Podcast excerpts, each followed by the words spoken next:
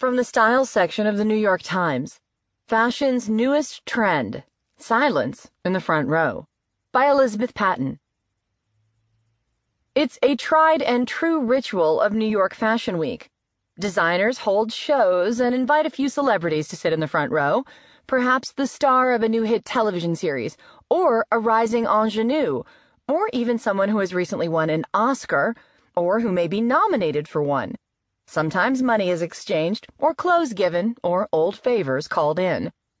Said celebrity arrives a few minutes before the show, poses fetchingly for the scrum of photographers gathered in front of her, and answers a few questions from the fashion press, largely along the lines of